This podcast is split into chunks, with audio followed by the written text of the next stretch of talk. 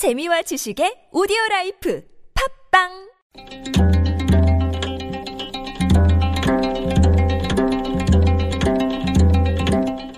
한문학자 장유승의 길에서 만난 고전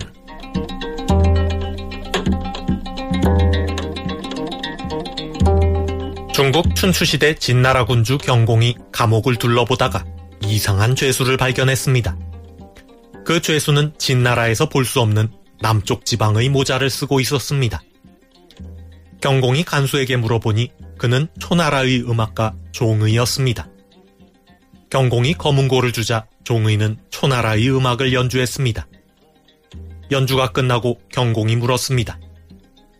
너희 임금은 어떤 사람인가? 종의가 대답했습니다.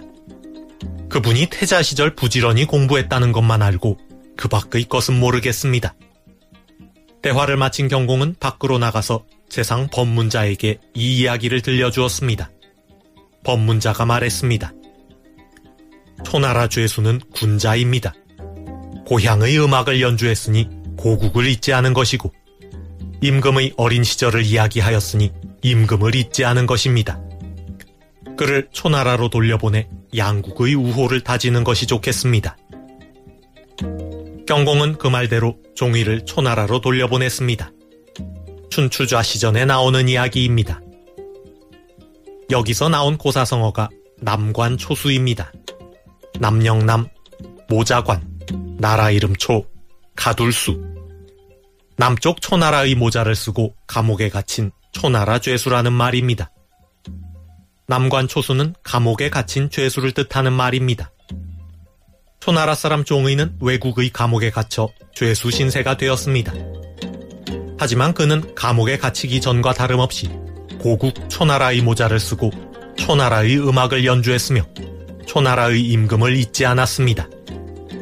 그 변함없는 마음에 감동한 진나라 경공은 그를 풀어주어 양국의 우호를 다지는 계기로 삼은 것입니다. 박 전 대통령이 구속되었습니다. 남관 초수의 신세가 된 것입니다. 구치소에 갇히기 전에 즐겨하던 올림머리는 더 이상 할 수 없겠지만 평소 강조하던 국민 대통합을 향한 마음에 변함이 없다면 성실히 재판에 임하여 국론 분열의 종지부를 찍고 국민 대통합에 조금이나마 기여하기 바랍니다.